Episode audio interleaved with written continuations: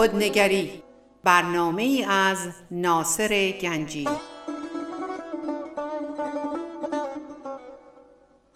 آینه چون نقش تو بنمود راست خود شکن آینه شکستن خطاست.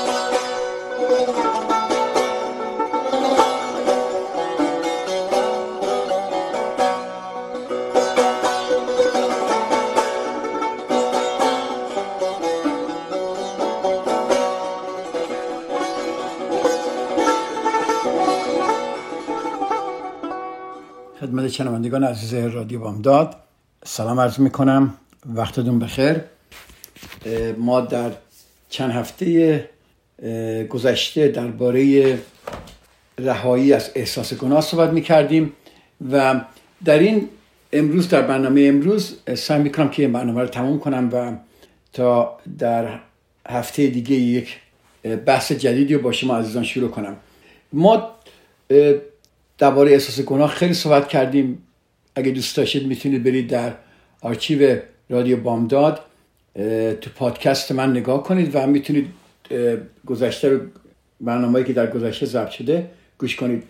موضوعی که امروز می‌خوام درباره صحبت کنم اینه که چرا احساس گناه مانع کارهایی که ما فکر می‌کنیم برایمون مفیده و برایمون ارزشمنده یا برای رشدمون رشد روانی و رشد اسپریچالی ما مهمه. چرا احساس گناه باعث میشه ما این کارا رو نکنیم؟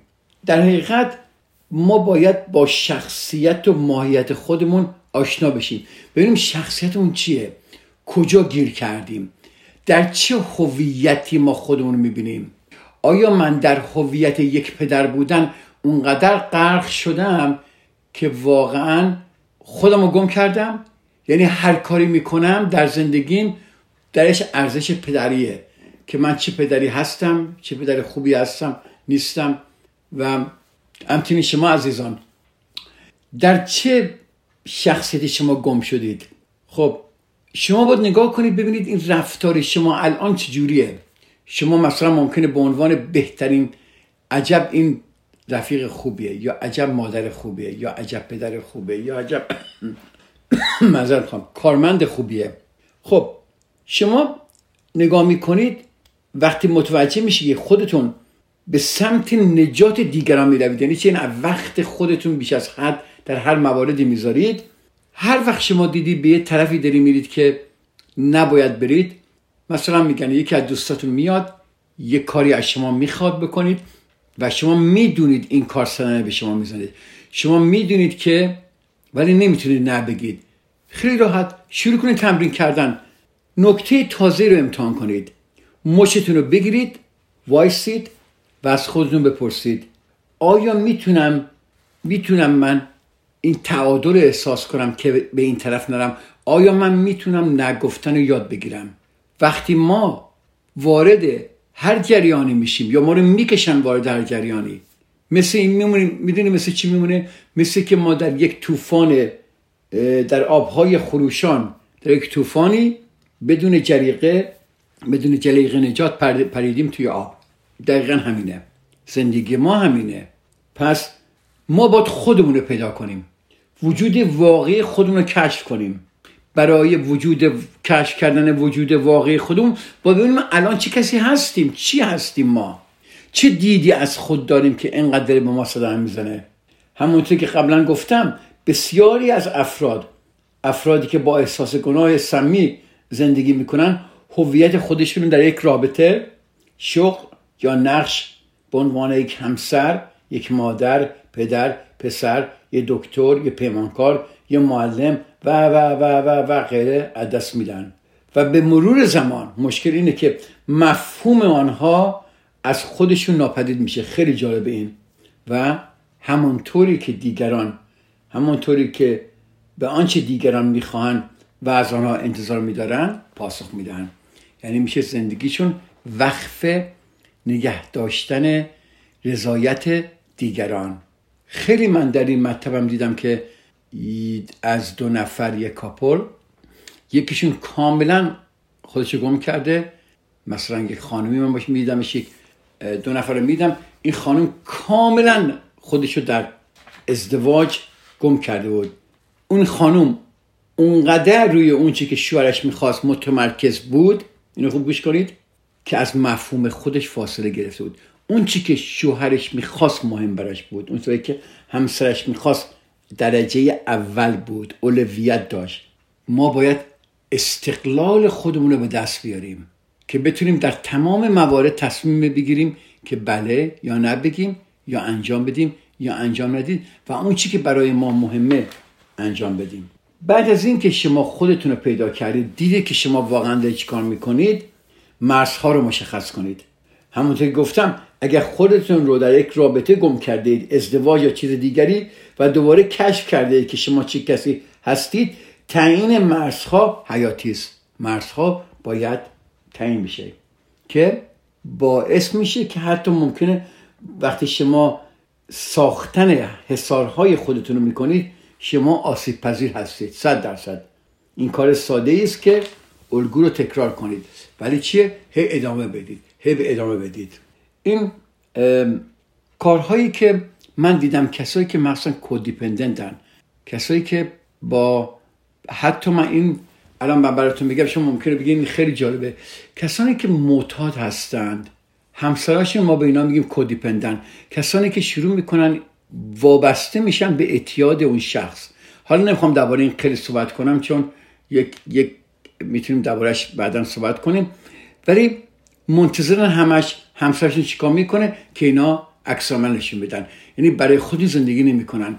شما اگر در یک ازدواج گیر هستید یا یک در یک رابطه گیر هستید با هر کسی باید استقلال خودتون به دست بیارید. یعنی اگر شما وابسته کسی هستی که کاری براتون بکنه شما رو بیرون ببره اینجا ببره اون کارو بکنه این کارو بکنه و دائم منتظر هستید که نکنه یه نفر ناراحت نکنید شما باید یاد بگیرید که استقلال خودتون رو پیدا کنید. مثلا یک کاپلی من دیدم خانم میگفتش که 16 سال ازدواج کرده بودن. خیلی ناراحت بود. می‌گفت من چندین سال می‌خوام یه مسافرت برم همسرم نمی‌ذاره برم. آماده نیستیم بریم. بهش گفتم که اگه به تنهای سفر بری چی میشه؟ اصلا جا خورد یه دفعه. فکر نمی‌کرد من همچه سالی بکنم. یعنی گفت یعنی اصلا فکر نمی‌کرد همچه چیزی ممکنه. من ازدواج کردم. من تنهایی به سفر برم؟ ببینید اینجا سالا رو می‌بینید. یا اون خانومی که با آقای من می‌دیدم که این خانم صبح تا شب تو خونه بود تکون نمی‌خورد. و منظر همسرش بود که بیاد خونه این خانم. وقتی بهش گفتم که چرا دانشگاه بعد هی می‌گفت من شغل ندارم من کاری ندارم من پولی ندارم من مجبورم با شوهرم زندگی کنم. من گفتم من به تو نمیگم که از شوهر جدا بشو ولی چرا نمیری در دانشگاه درس بگیری؟ چرا شروع نمی‌کنی درس خوندن؟ که بتونی شغلی بگیرید استقلال خود به دست بیارید. یه مانیکیور بگیرید توی کلاس ورزشی ثبت نام کنید. یه سرگرمی تازه رو امتحان کنید. مهمانی بگیرید.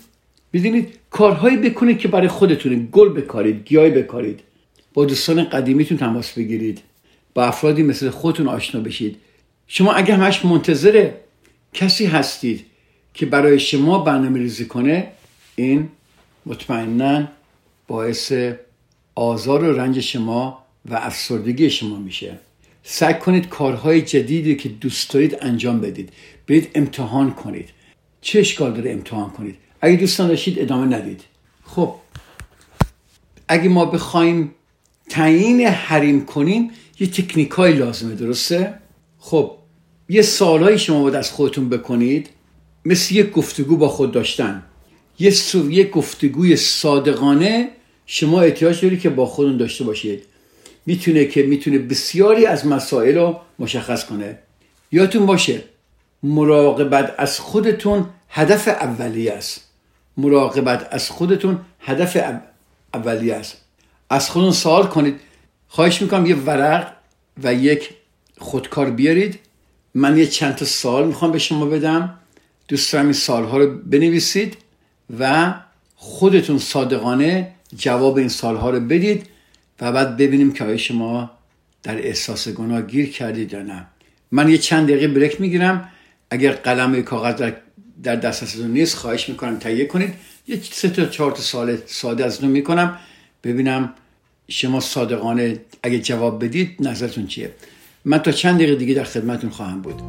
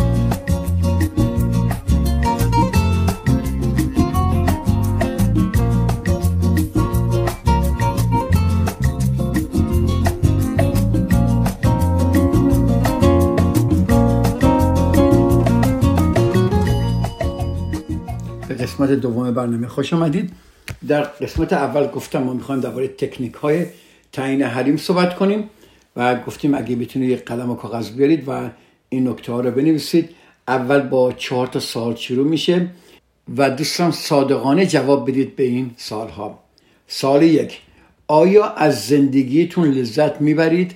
سال دو آیا وقتی را برای تفریح برای تفریح اختصاص می دهید؟ آیا ورزش و بازی می کنید؟ آیا با دوستان خود وقت می گذارید؟ آیا در زندگیتون آرامش احساس می کنید؟ خب این سالها رو جواب بدید خودتون می‌دونید حالا بیاییم صحبت کنیم درباره همین تکنیک های تعیین حریم که داریم درباره صحبت می‌کنیم قبل از اینکه سفر گناه رو ترک کنید خواهش می‌کنم شما به شیوه های قبلی خودتون رو بررسی کنید چطوری نگاه کنید به عکس های قدیمیتون به آلبوم عکس ها با اون شخص با اون کسی که به شما احساس گناه میده ببینید چه عکس عملی داشتی چه رایی داشتی. در این عکس ها چجوری هستید؟ نام های قدیمیتون یا ایمیل های قدیمی رو نگاه کنید. تکست های قدیمی رو با هم دیگه تکست می‌کردین نگاه کنید. و وقتی به اینها نگاه می‌کنید خواهش می‌کنم در مورد احساستون فکر کنید. شما همینطور که جلو میرید بهتون قول میدم پیشرفت خواهید کرد. هر پیشرفتی که شما می‌کنید در دفتر خاطرتان خاطراتتون در مورد تصمیمتان برای پیشرفتی که کرده اید مطالبی بنویسید. شیوه هایی را که الان شما شروع کردید لیست کنید که در آن احساس بهتر و راهی و سلامت و تاثیر بیشتر بدون احساس گناه سمی داشته اید. شما می‌تونید با یه دوست خوب با یه درمانگر با یه راهنمای معنوی مربی و یا دوست صمیمیتون قرار بگذارید و در مورد رهایی از احساس گناه سمی حرف بزنید. خیلی مهمه این. بتونید با یک نفر که بهش اعتماد دارید در مورد رهایی از احساس گناه صحبت کنید. اعتراف کنید و جستجو کنید که چطور می‌تونید مسائل رو بهتر کنید و طرحهایی رو برای آینده در نظر بگیرید. مراقب سلامتی جسمتون باشید. اطمینان پیدا کنید که خوب غذا می‌خورید. مرتبا ورزش می‌کنید. اگر احساس خستگی می‌کنید و سطح انرژیتون پایینه ببینید علتش چیه؟ آیا خوب میخوابید؟ اگر نمیخوابید علتش چیه؟ در مورد کسانی که به شما احساس گناه میدن از خودتون سوال کنید که این فرد چی میگه؟ آیا شما رو وادار می‌کنه کاری انجام بدهید که واقعا نمی‌خواهید؟ اما فکر می‌کنید که باید انجام بدید؟ از خودتون بپرسید. کسی که مورد اعتماد شماست در این خصوص چی میگه؟ اگه من برایش تعریف کنم اون چی میگه؟ برای خودتون وقت بگذارید. مراقبه کنید. به تفریحات برید. به مسافرت ها برید. با دوستاتون باشید. ولی یک چیزی رو می‌خواستم به شما عزیزان بگم. وقتی شما شروع می‌کنید قبلا گفتم ولی اینجا می‌خوام یه مقدار بیشتر بشکافمش وقتی شما حد و حدود می‌ذارید یک هزینه بالایی خواهید داد. الان بهتون میگم چون همه چیز عجیب و غریب میشه براتون. ببینید شکست در تعیین حریم و حدود به لحاظ احساسی گران تمام میشه. الان دارم بهتون میگم قدرت دوستتون رو نادیده نگیرید. اگر ناجی هستید یادتون باشه که ناجیان به اصل خود سریعا برمیگردن. آدمای ناجی فوری برمیگردن و بیشتر آدمای ناجی آدمایی هستن که به وسیله احساس گناه دارن کنترل میشن.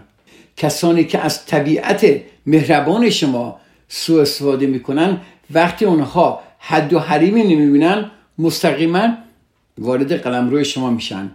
وقتی بعد از تعیین حد و حدود دوباره به شیوه قدیمی برمیگردید شما معیوس میشید. اشکال نداره.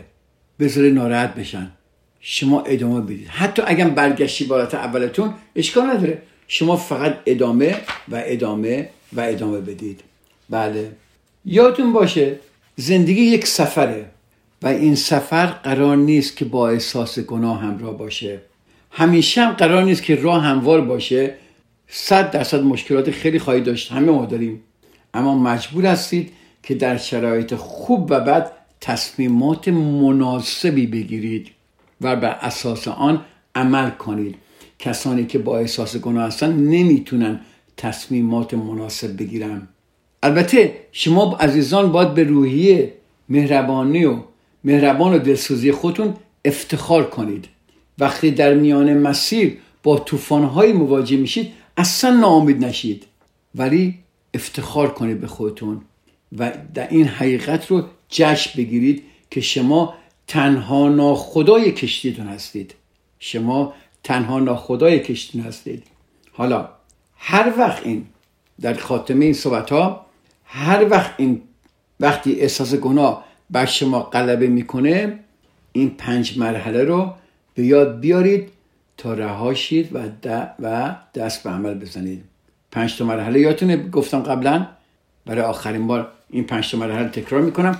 و درباره این پنج مرحله من خیلی صحبت کردم. می‌تونید برید گوش کنید. یک مرحله گفتیم چی بود؟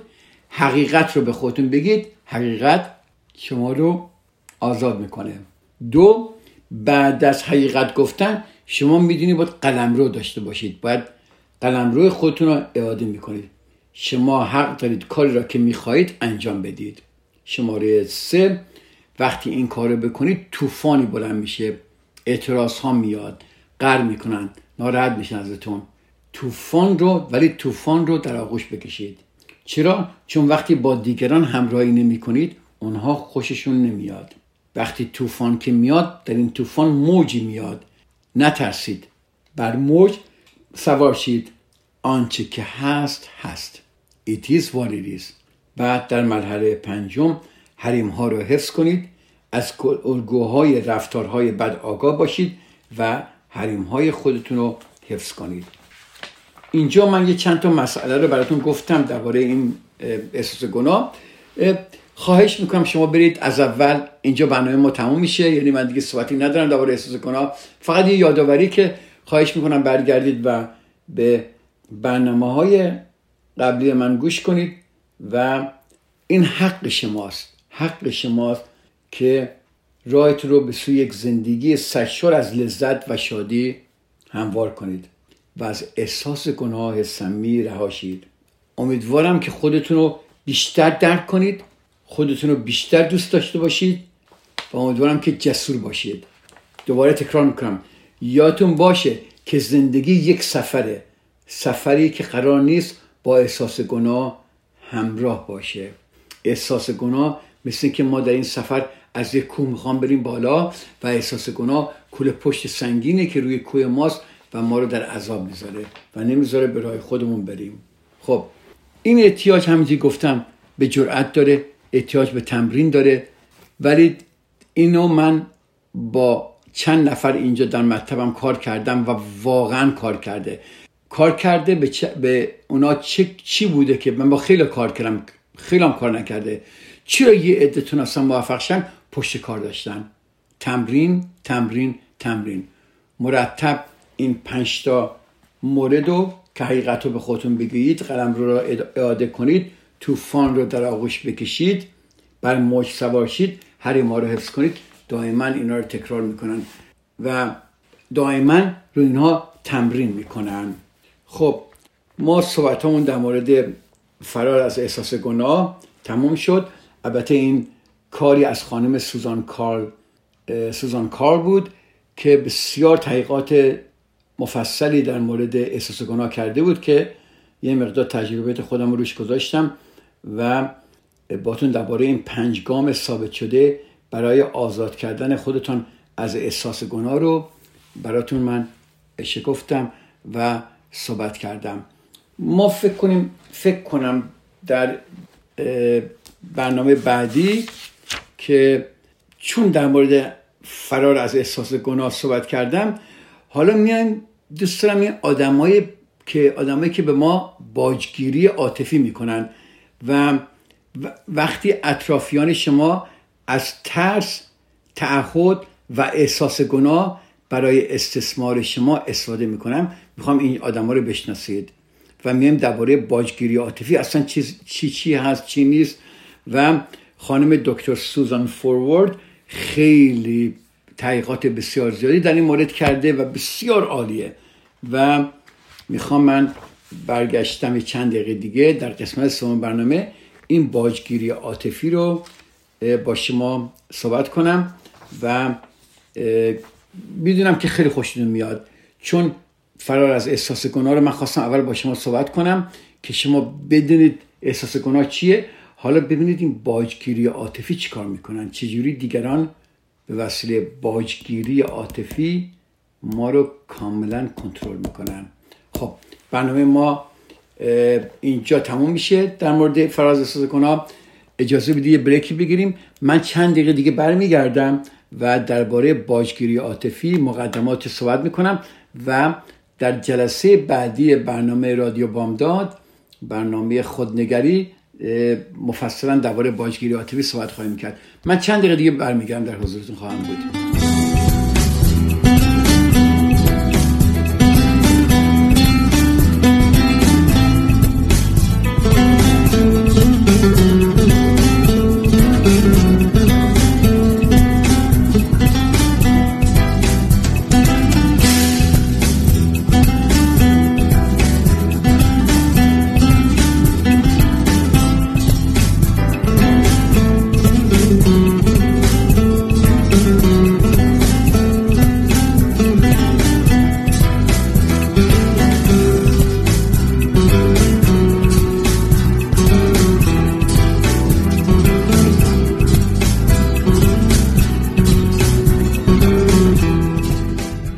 ما با هم دیگه شروع کنیم.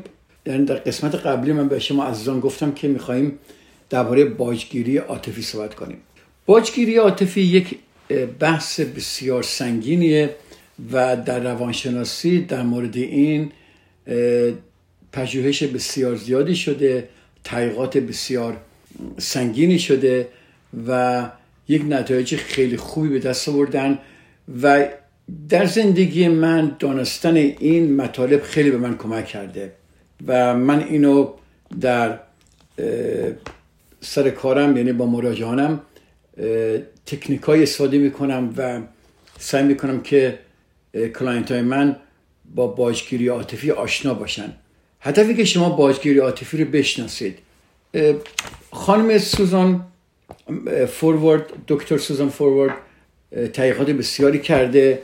و یه مقدار از صحبت های ایشون رو ما با شما سهیم میشیم و یک مقدار از پیشنت های ایشون مراجعان ایشون رو مثال می‌زنیم و یک مقدارم از مراجعان خودم صحبت خواهم کرد که بتونیم به راحتی مطالب رو به شما عزیزان اراده کنیم و امیدوارم شما بتونید زندگیتون رو در راهی جدید و پر از آرامش بگذارید. برای تمام این کارها ما احتیاج به شناخت داریم. احتیاج به شناخت داریم.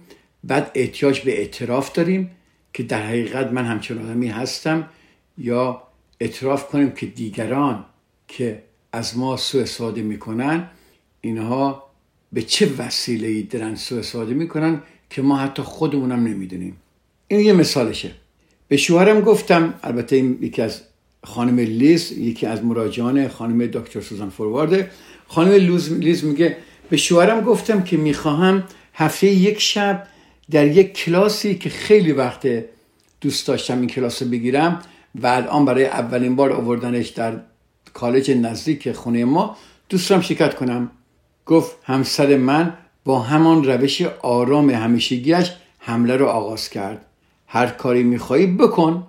تو همیشه هر کاری که بخوای انجام میدی بر حال. اما انتظار نداشته باش. وقتی به خونه می‌رسی من منتظرت باشم.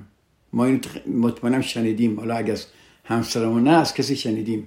میگه شوهرم ادامه داد. گفت تو هر وقت به خونه میاییم رو در اینجا میابی. چرا من نباید وقتی به خونه می‌رسم تو رو در اینجا بیابم؟ حالا خانم لوز میگه می‌دونستم که حرف گفتهاش اصلا درست نیست. اما به من احساس خودخواهی شدیدی میبخشید. یادتون درباره احساس گناه صحبت می‌کردیم؟ به من احساس خودخواهی شدید میبخشید. رفتم و پول ثبت نامم رو پس گرفتم. این میشه باجگیری عاطفی. همسر ایشون به وسیله باجگیری عاطفی اون چیزی که می‌خواست انجام داد. یه مثال دیگه از آقای تام بود. آقای تام میگه یکی از مراجعان که برنامه ریزی کرده بودم که تعطیلات کریسمسم رو با همسرم به مسافرت برم. دوتایی تنها بریم. سفری که از ماها پیش انصارش رو میکشیدیم و برنامه ریزی کرده بودیم با همسرم. خیلی خوشحال بودیم که دو نفر با هم داریم میریم بیرون.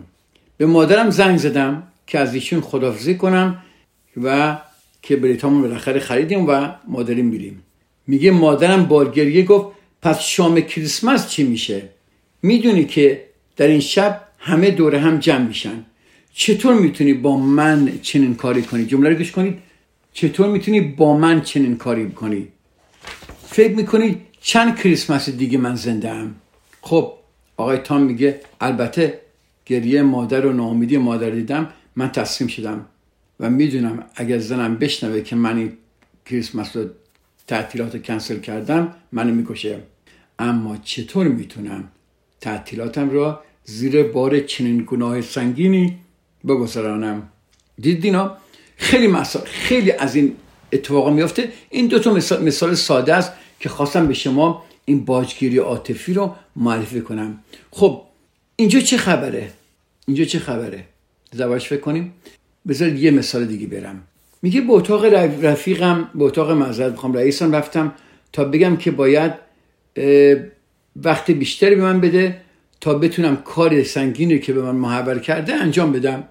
فقط نظر وقتی بیشتری می‌خواستم به محضی که دهنم باز کردم و گفتم به که استراحت نیاز دارم او شروع کرد و گفتن اینکه می‌دونم چقدر نیاز داری به خانت بری و با خانواده باشی اما اگر چه خانواده رو برای تو دلزنگی می‌کنن. حتی آنها هم از تو از ترفیعی که برای تو در نظر گرفتم خوشحال خواهند شد. می‌بینی با جمله بازی کردن؟ ولی ما به فردی احتیاج داریم که خودش رو وقف این کار کرده باشه. ببینید ترس می‌دونن توش. حالا این فرم های باشگیری عاطفی اینقدر هستن من براتون میگم. اینجا می‌بینید اینجا میگه که آره من می‌دونم تو احتیاج به استراحت داری ولی می‌دونی که خانواده تو می‌خوان که تو کار کنی و تو می‌خوان همینجوری مقامت در اینجا بالا بره و ما می‌خوایم تو زحمت بکشی کار بکنی. و اما اگر می‌خوای بری خونه برو. ولی ما احتیاج به کسی داریم که خودشو وقف این کمپانی کرده باشه. و من فکر می‌کردم که تو چنین بازیکنی هستی. اما اشکالی نداره. می‌تونی وقتی بیشتری رو با بچهات بگذارانی فقط یاد باشد که اگر خانوادت مقدم بر کارت هستن شاید ما مجبور شیم تا برنامه هامون رو عوض کنیم. و این خانم کیم میگه کاملا گیت شده بودم و حالا نمی‌دونستم چی کار باید بکنم. اینجا چه خبره؟ درسته؟ اینجا چه خبره؟ چرا بعضیا به ما این احساس میبخشن که من او او دوباره بازنده شدم؟ او او من دوباره تسلیم شدم؟ چرا بعضیا این احساس به ما میدن که من دوباره بازنده شدم و دوباره تسلیم شدم؟ احساس واقعیمو ابراز نکردم. چرا هرگز نمی‌تونم منظورم را بیان کنم؟ چرا هرگز نمی‌تونم از حق خود دفاع کنم؟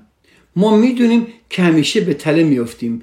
می‌دونیم که احساس درماندگی و نارضایتی به سراغمون میاد و می‌دونیم آنچه می‌خواهیم به خاطر جلب رضایت دیگران از دست میدیم. اما نمی‌دونیم چه باید بکنیم.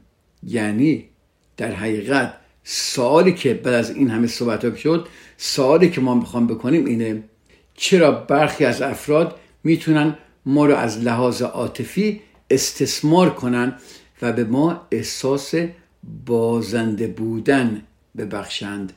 می‌بینید؟ مطمئنم همه شما همشه ها دارید. حتما همچون همچون احساسی داشتید. مطمئنم همچون احساسی قبلا داشتید شما. خب این افرادی که همواره ما رو وادار به تسلیم می‌کنن ببینید جمله که استفاده می‌کنیم چیه؟ وادار به تسلیم. می‌تونه بچهتون باشه همسرتون باشه خواهرتون باشه برادرتون باشه مادرتون باشه پدرتون باشه دوستانتون خانوادهتون. کیه؟ چرا افرادی که همواره افرادی هستن که همواره ما رو وادار به تسلیم می‌کنن؟ اینها استثمارگران ماهری هستن که هر زمان به خواسته هایشون می‌رسند.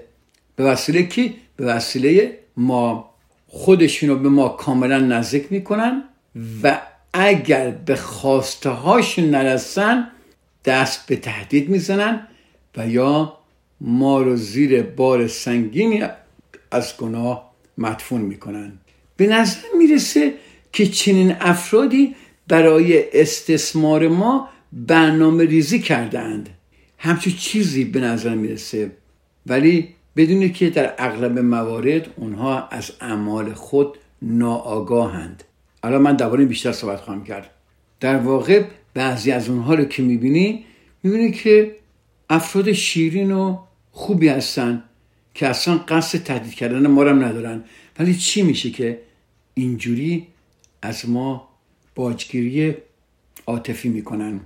معمولا یک شخص یک شخص خاص همسر پدر یا مادر خواهر یا برادر امو یا امه یا کازین ها و یا دوستان ما ما را آنچنان مسررانه به زنجیر استثمار می‌کشه که فراموش می‌کنیم آدم, آدم های بزرگسالی هستیم اینو گوش کردید؟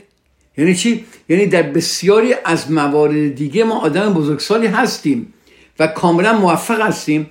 ولی در کنار این افراد احساس عجز و بیکفایتی می‌کنیم. آنها ما رو روی انگشتشان انگشت کوچکشان میچرخانند. من یک آقای میشناختم بسیار پیشرفته. صاحب یک کمپانی بسیار بزرگ 50 60 ایمپلوی بسیار در کاهش بود. ولی وقتی میومد منزل در مقابل خانومش اصلا مثل که هیچ کاره بود. که این آمدن اینجا من باشه کار کردم. یعنی اصلا ناامید بود. یعنی چی؟ یعنی هر چی خانمش میگو باید انجام بشه. اصلا فکر می‌کرد یه بچه است. وقتی در پیش خانمش بود مثل یه بچه بود. چنان ایشون و خانمش به استثمار کشیده بود که ایشون فراموش کرده بود که حق داره از خودش زندگی مال اوه. ولی من دارم دوباره که صحبت می‌کنم که 40 50 نفر کارمند داره و شرکت بزرگی داره و بسیار موفقه. چطور میشه این انسان؟ این مال ساکرامنتو نیست از خارج ساکرامنتو اومده بود. چطور میشه این انسان در مقابلی وقتی به خانمش که می‌رسه به عنوان یک بچه 6 7 ساله میشه؟ یعنی هیچ کاری نمی‌تونه خودش بکنه. خب اجازه بدید من این برنامه رو اینجا تموم کنم. من خواستم فقط شما این باجگیری عاطفی رو بشناسید. یه بار دیگه گوش کنید خواهش می‌کنم این مطالب. هفته دیگه میریم عمیقا یه چند جلسه فکر کنم ما خواهیم داشت که این صحبت ها رو بشکافیم در مورد باجگیری عاطفی. خیلی خوشحال شدم که امروز در خدمت شما عزیزان بودم و تا برنامه بعدی شما عزیزان رو به خدا میسپارم. خدا نگهدار. رادیو بامداد صدای ما و شما با زبانی آشنا.